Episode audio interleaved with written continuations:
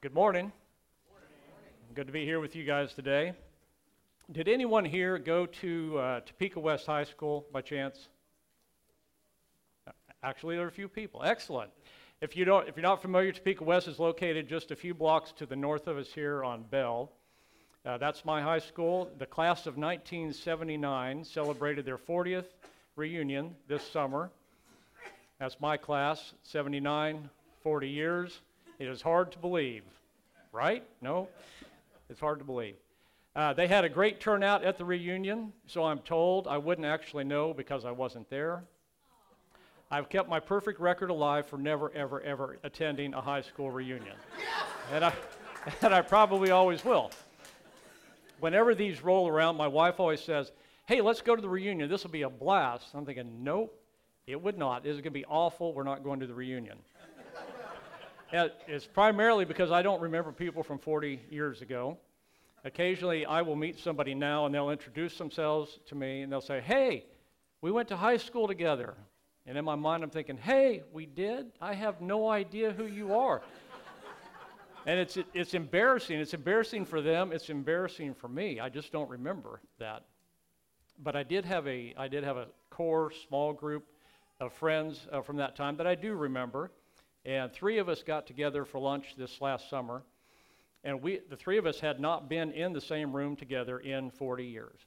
And as old friends do, we just sat down and we started falling in. And the other two primarily started telling stories uh, from back in the day. And I was astounded that story after story started coming out. And these stories were like they had just happened for them. They were fresh, they were, they were special memories, they were precious to them. And I wouldn't have remembered them otherwise. I hadn't thought about them in years, but they remembered. They were on the tips of their memories. And as they're, as they're talking, as they're sharing, all these, uh, these memories are starting to flood back, and it's just awesome. It's, it's kindling my emotions for them, for the friendship that we had, for the times that we had there in high school, and it was, and it was awesome. And as I'm leaving, I'm out on the street, and I'm thinking to myself, what in the world is wrong with me? Why don't I remember like they remember? Are these memories, are they not special to me? Do I not appreciate what God had provided in those days? I thought, I need to, I need to check this. I need to see what's going on in my heart related to that. And that's our theme for this morning this thought of remembering, remembering well, of cultivating a good memory. And today, what we're going to do, we're going to use our memories in a way uh, in a right way that rightly gives God the glory that He is due. And we're, as we remember, we're going to respond to God, and we are going to rejoice in the Lord today as a result of what we're going to remember. Now, today is the start of the Elders Fall teaching series, and this year's theme is the Psalms. And so, over the next five weeks, you're going to hear from each one of the elders, and they are going to be teaching on one of their favorite Psalms. So this is not meant to be an exhaustive study. We're not looking at how the Psalter was assembled. We're not looking at all the divisions and categories the Psalms are, are divided into. Rather, this is just going to be a series on our favorite Psalms, what we'd like to talk about.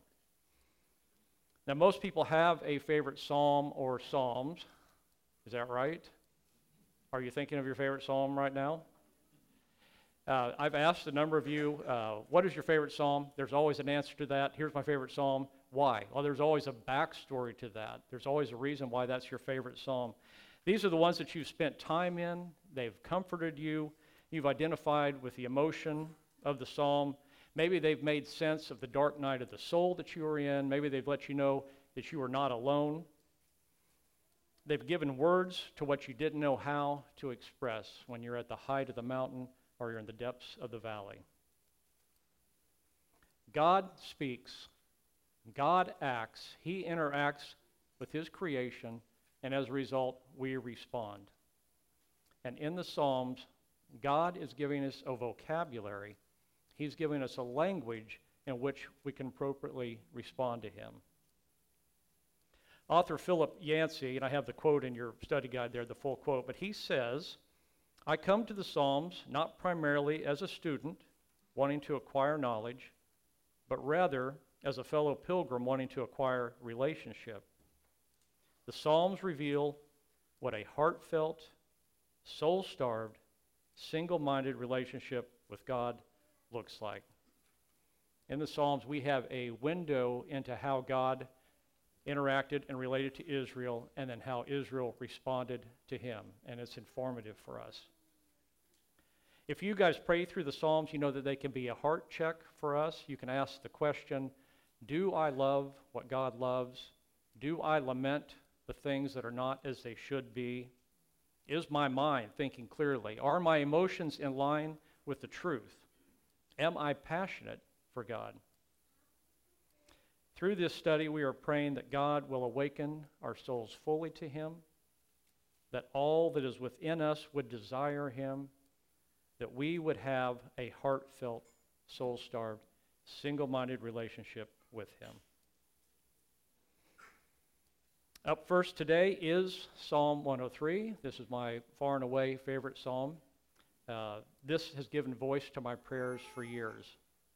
It's a song for all seasons. When you are distant from the Lord and you need to repent, you can pray the 103rd. When you are living in the joy of the Lord and your heart is bursting with praise, you can pray the 103rd. The psalm is an absolute goldmine of truth and revelation. There is so much here in this psalm that you could explore for an entire series or longer. It's just fantastic.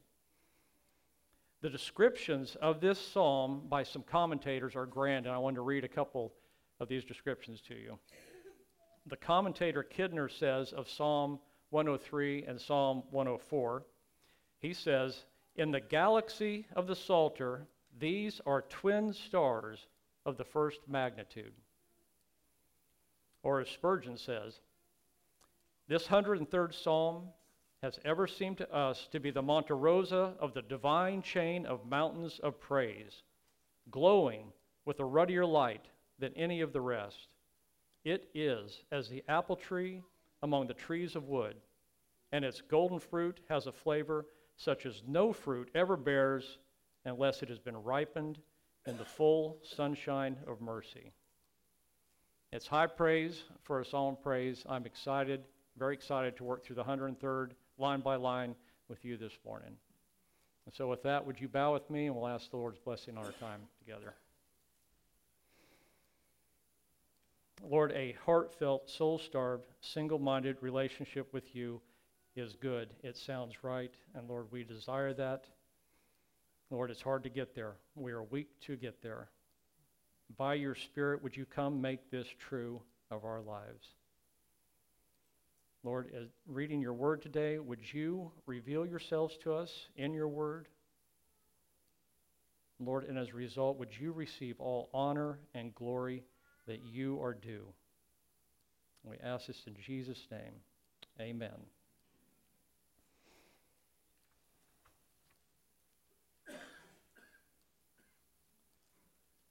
So, for a uh, a short time, about six months back in the mid 80s. I was living in Tulsa, Oklahoma. I was attending a church there. I was playing in their, their worship band. Um, the church was led by a very energetic and charismatic uh, pastor. And in, in the days that I was there, the few days I was there, he would often begin the service by singing the old Andre Crouch song, Bless His Holy Name. Do you guys remember that? Old, yep. So there, he, there he'd be. He's, he's very energetic and he's very sharp. He's in a suit, maybe a three piece suit. He's standing there. And uh, he'll be accompanied by gospel organ over here. The Hammond B3, it just kicks in. It's just fantastic. And uh, then he'll hold his finger up next to his head like this, next to his face, as in, in a manner to instruct himself and instruct the congregation, and he'll start singing. Bless the Lord, O my soul, and all that is within me. Bless his holy name. And then he's going to continue. He has done great things, and he's intense now. He's looking at you for a response.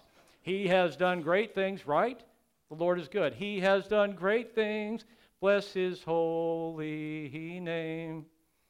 And then he's going to move on to a bit of call and response. He's going to, he's going to do something like this. Look at somebody and say, I am blessed. And you'd look at your neighbor, I am blessed. There'd be a little acknowledgement, smile. And he'd say, uh, Hey, look at somebody else and say, Neighbor, neighbor, I'd rather be here this morning, I'd rather be here this morning, than in the best hospital in America. than in the best hospital in America. And that's exactly what would happen. There'd be laughter, there'd be acknowledgement, there'd be agreement with him. You're, you're right. I'm not in the hospital, I'm in the congregation of the saints this morning. God is good. I am blessed. Bless the Lord. Bless his holy name. Now, while I didn't always subscribe to what I thought were some theatrics and what was going on there, there is the element of truth and really, really good practice. That when we gather together, the thought of instructing ourselves in right thinking, speaking, singing, praying, and encouraging each other in that is good. You know, what should seem to be natural that we would worship God, that creation would worship Creator, tends not to be the case. We are in our weakened and our fallen state, we have to constantly be reminded of who God is, reminded of the worship that is due God, reminded of the type of response that is due an infinitely good God. And so this is where we find the psalmist, King David. He is speaking to himself, he is stirring himself up to right thinking and speech. He's instructing himself, and he says, Bless the Lord, O my soul, and all that is within me, bless his holy name. David knows that God is worthy of everything in him, and so he instructs himself Soul, wake up heart, mind, strength. Wake up, shake off your dullness. Don't be numb, don't be mute. Bless the Lord. David is speaking to himself, but this psalm that's described as an individual thanksgiving or an individual hymn, this would have been sung in public worship in a liturgical setting as a means of inspiring others to bless the Lord. We begin here with the psalm with David and each of us exhorting ourselves now to bless the Lord. Now, when we bless, we are speaking well of God's greatness and goodness. Sometimes bless is translated as praise, but bless potentially has a, a deeper and a richer meaning of joyful gratitude, expressing joyful gratitude in a way that makes others more aware of the character of God and the works of God. Now, we add nothing to God in His fullness and His perfection by blessing Him, because everything that we have, all ability we have, all blessings we have are from God. But when we bless the Lord, we are a witness to the world declaring God's greatness. Bless the Lord. David is saying, Bless Yahweh. Bless the God who was, the God who is, the God who will be, Bless the covenant making, bless the covenant keeping God of Israel. Let me bless this great God. Let the world see our great God. And let me do it with all that is within me. So we are exhorting our soul. David's exhorting his soul. We're exhorting our bodies to engage in worship with all that is within us. Our minds are focused, they're sharp, we see truth. We resist distraction, for there are no other thoughts as great as our God. Our bodies are engaged. We might be standing, we might be sitting, we're bowing, we're kneeling, we're clapping, we're speaking, we're singing, we're silent, we're shouting. And we are cautioning ourselves not to be hypocrites in worship, not to be a people that honors God with their lips while their hearts are far from Him. We are intentional about engaging our hearts, our emotions, our affections. We're asking God to take the truth that we are professing with our mouth, match it with what lives in our hearts, so that His truth would inform our emotions and affections, that we could be whole, we could be undivided, we could be worshiping in complete integrity. And we do this all with all of our strength. There's an ability here, there's life here, there's an energy in blessing the Lord. Bless his holy name. And this is simply, above all, bless him for who he is the God that is completely set apart, the only true God. There is no other, there is no one like our God. Bless his holy name. So there's a lot packed into just verse 1. But it's through this vocabulary that God is giving us here that He is awakening us. He's putting us in a position before Him for His glory and for our good. He is priming the pump for worship. And we are ready to get down to the joy of remembering.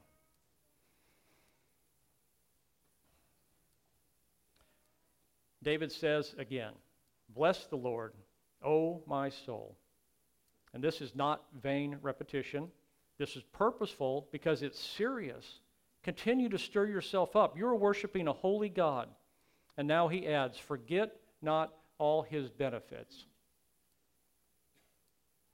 When we forget, in this case, this is more than absent mindedness. This is an active forgetting. This is an ignoring of the Lord. This is a disobedience to the Lord. So when he says, forget not all his benefits, he's saying, stop forgetting his benefits. Bless the Lord and stop forgetting.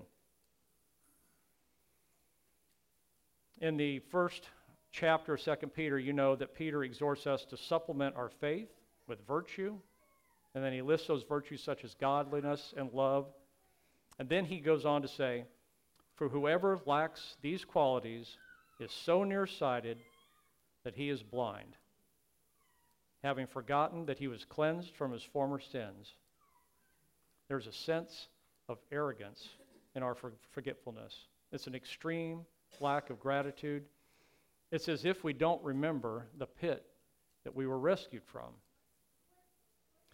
But David forgot, Israel forgot, we have forgotten.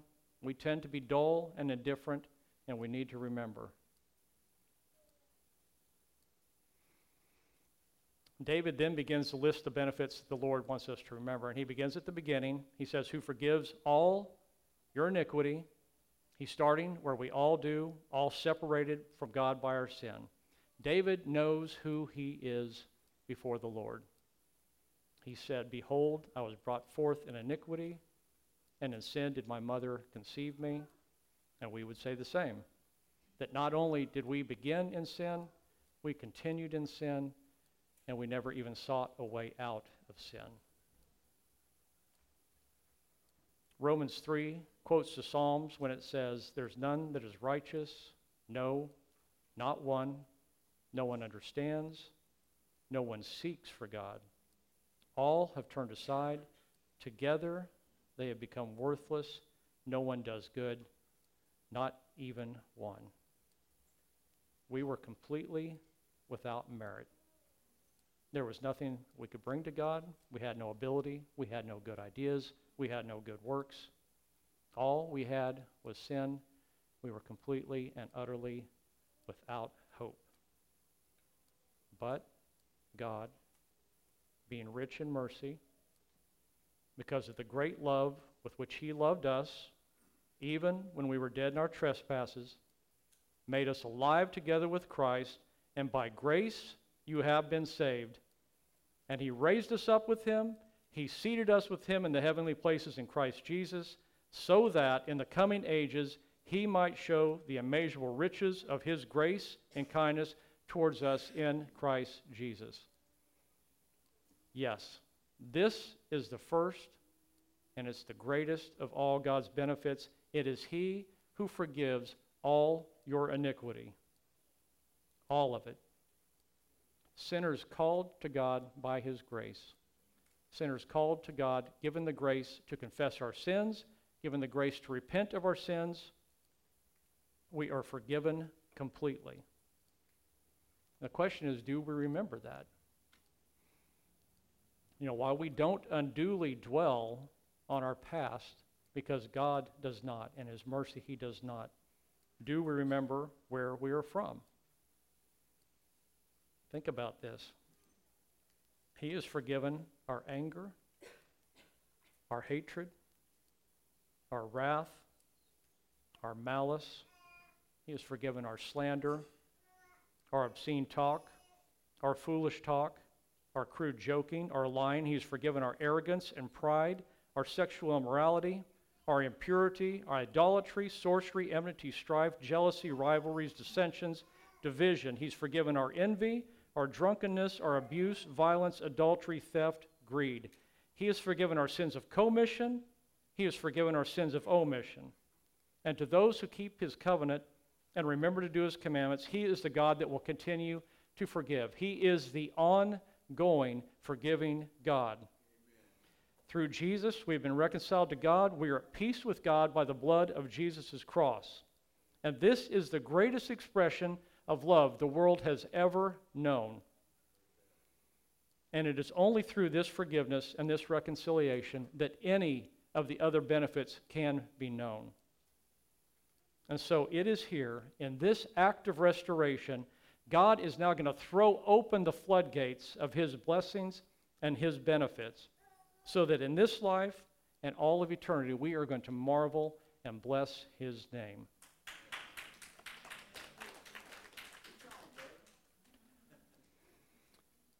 In gratitude, David is going to pile up the record of God's goodness. So he begins with, Who forgives all your iniquity? And now he adds, Who heals all your diseases? He heals all your diseases. Now, right out of the gate, we may stumble here.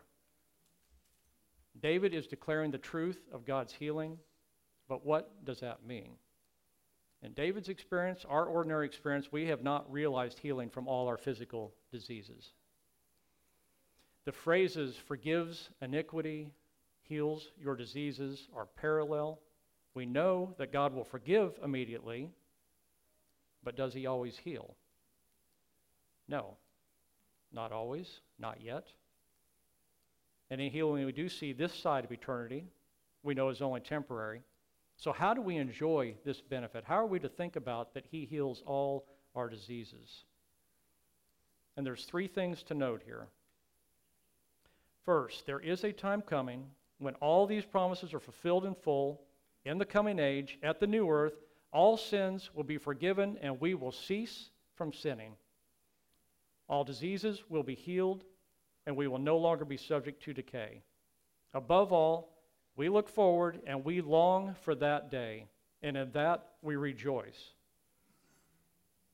Second, we know that God does heal at His discretion in this life, and so when needed, we pray and we ask for healing. And any healing that we do receive is directly from Him, any of it. Healing from a common cold or healing that is a life saving miracle, these are all from Him. And in that we rejoice. But last, when God does allow disease, He allows suffering and sickness. It may actually deepen our relationship with Him, which at our core is our ultimate need. And without relationship, it is our ultimate disease. We have the first fruits of the Spirit, yet we groan inwardly as we wait eagerly for adoption as sons, the redemption of our bodies.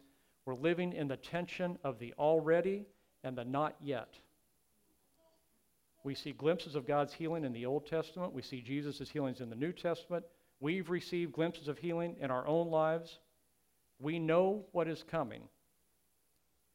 We have the promise that we will be raised from the dead. We will receive new bodies, fully healed. And in that, we bless the Lord who heals all our diseases.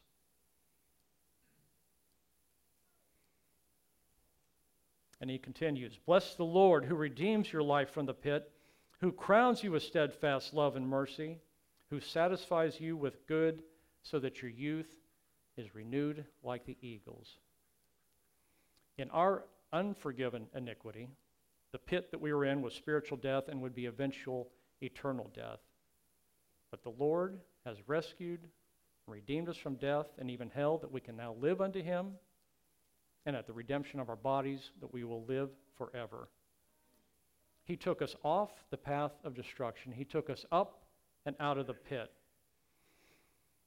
And at our rescue, when shame should have been our posture, He crowns us with steadfast love and mercy. He honors us. He makes us feel like kings. There is no one like our God. There was no one who loves like this. I've been the recipient of great acts of mercy in this life, and you have as well. but there's no one who loves like this. God's love is unbounded. We were enemies of God, and as if forgiveness and healing and redemption aren't enough, He takes us from the pit, He exalts us to royalty, He crowns us with His own attributes of steadfast love and mercy. He assures us of His constant love towards us. He brings life, He makes us secure, He makes us to stand, and in His steadfast love, He doesn't stop. He continues to pour forth His blessing, and He satisfies us with good so that we are renewed. Spiritually, spiritually and physically, we are renewed. His divine power has granted to us all things that relate to life and godliness. He satisfies us with Himself and gives good gifts. We are restored to life. The weight comes off, it's gone. We have a new and clear way of seeing this life. We have hope. We have a purpose. We see the end. We know the reward. And like the eagle, we have the strength and the freedom to soar and live this life abandoned to God. Bless the Lord, O my soul.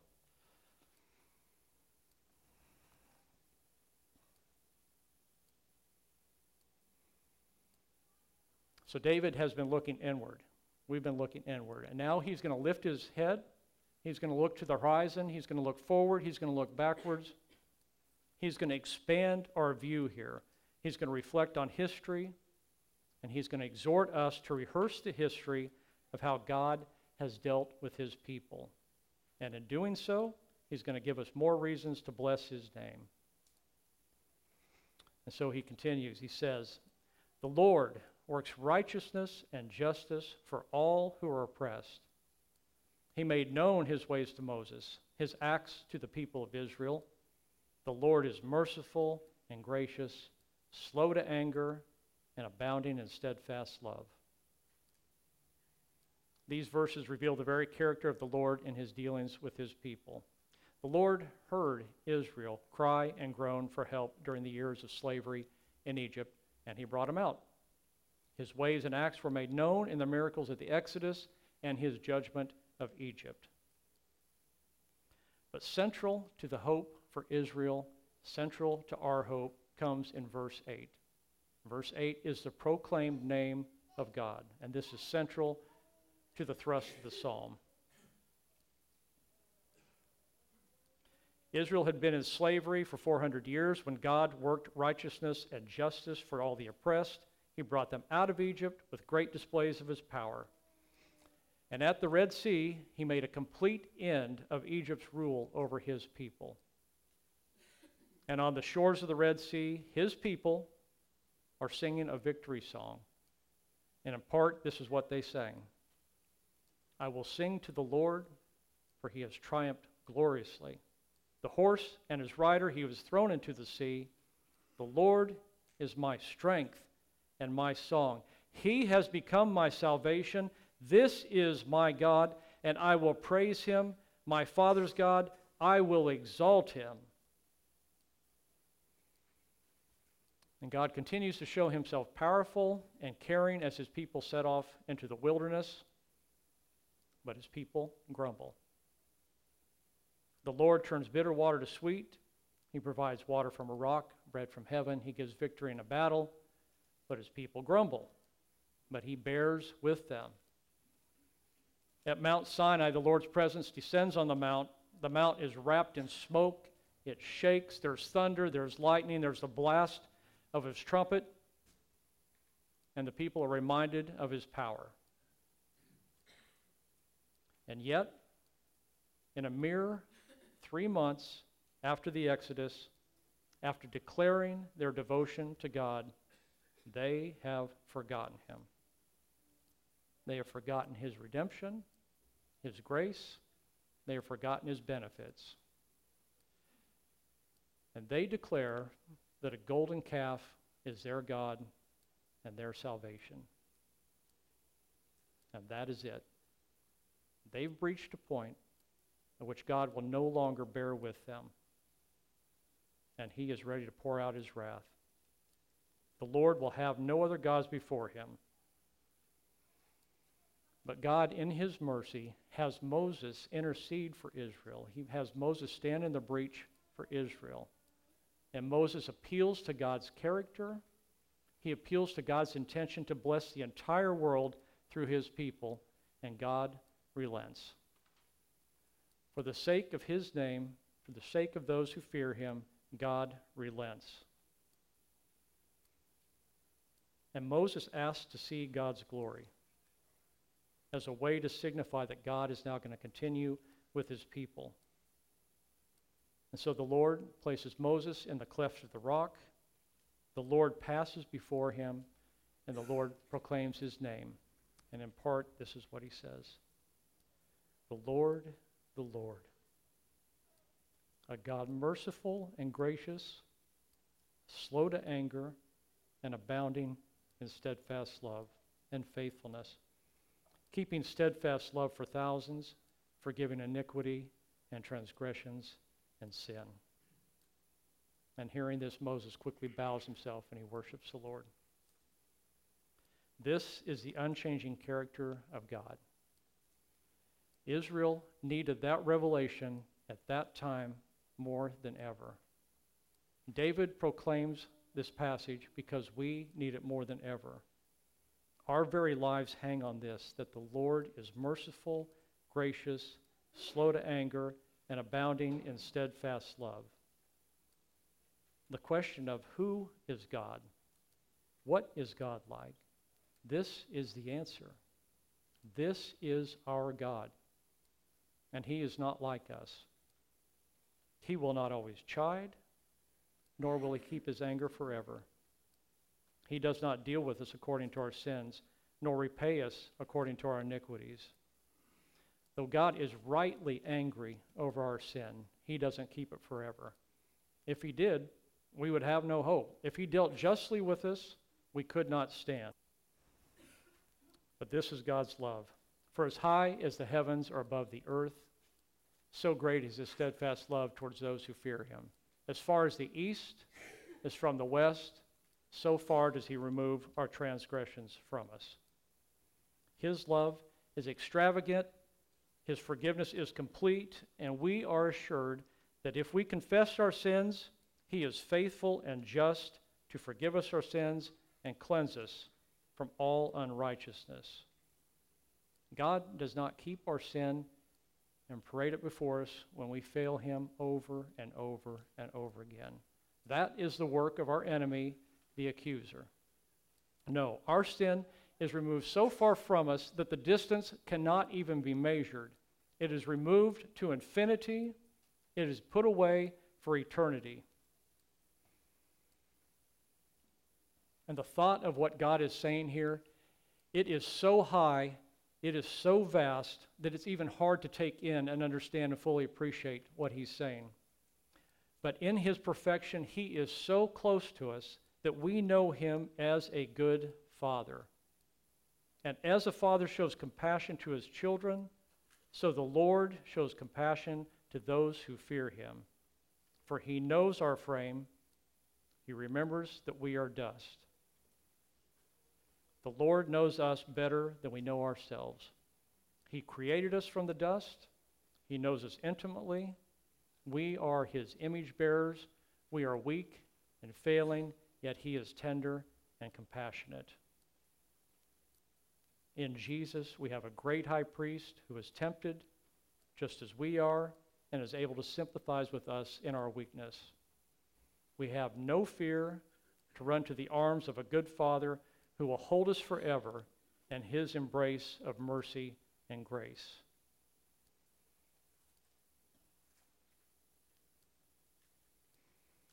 Yet we are dust and these temporary bodies, they will return to dust. As for man, his days are like grass. He flourishes like a flower of the field, for the wind passes over it, and it's gone, and its place knows it no more. But the steadfast love of the Lord is from everlasting to everlasting on those who fear him, and his righteousness to children's children to those who keep his covenant and remember to do his commandments. We are fading, we are dying, but the love that redeemed us from the pit is everlasting. We were chosen in Jesus before the foundations of the world to be adopted as his sons. Now nothing will separate us from the love of God, not even death. We will live in the joy of the Lord's steadfast love forever. And that's a promise. And beyond that, there's a promise here that the Lord will do the same for our children and our children's children if they keep his covenant and remember to do his commandments. And we see that in the generations of Abraham, Isaac, and Jacob. We see that in the narrative of the Bible. We rehearse that history. We bless the Lord for that. But we also have a more recent history to rehearse.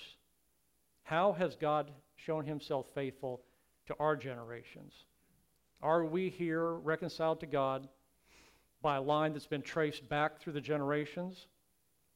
Or maybe, maybe you're the first to come to faith in your family, and now a line is being traced forward into the generations. But God is faithful, and we need to remember and rehearse what that looks like. And I want to depart here for just a moment. I want to show you what a picture of God's faithfulness to my generations looks like.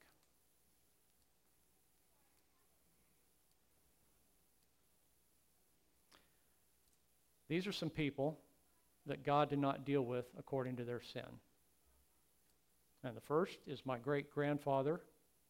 That's David D. Ediger. The Lord was faithful to save him and satisfied him with good, so that his youth was renewed like the eagles. And the Lord was faithful to save his son, David K. Ediger. That's my grandpa. My grandpa was keenly aware that the Lord had saved him and redeemed him from the pit and taken his life off the path that would head to destruction. And so he was keenly aware that you too were on a path of destruction. And so in my days, the gospel of Christ was always on his lips, it was always at the ready. And the Lord was faithful to save his son. That's Robert D. Ediger. That's my dad and my mom. The Lord knew that my dad needed to understand his grace. And so, as a father, shows compassion to his children. He showed compassion and tenderness to my dad, and he saved him. And the Lord was faithful to save his son. For no other reason than God's glory, he saved me. And he's removed my transgressions from me as far as the east is from the west. And the Lord was faithful to save my three children. That's my daughter, Caitlin. The Lord describes his love for Caitlin as being as high as the heavens are above the earth. And the Lord graced Caitlin and Chris with new life in Charlotte. That's my granddaughter. And from the day she was born, that I've asked God would grant her repentance unto salvation, that he would set his steadfast love and mercy on her, that she would follow after him, and that he would continue his promise to the generations. We want to see those we love more than anything in eternity with the Lord and enjoying the benefits of his love in this life. But infinitely more important than that is that they would bless the Lord, that she would praise her Redeemer. Our infinite God is worthy of all praise from all creation. It's why we have life, that we may glorify the Lord. And we find our true north, we find our true satisfaction in giving glory to God. And it is only right that Charlotte would bless the Lord. And so, for the sake of God's glory, parents and grandparents, we are careful how we walk before our children. We teach them to keep His covenant, to do His commandments, and we can take great comfort if they will walk after Him, they will know the steadfast love of the Lord.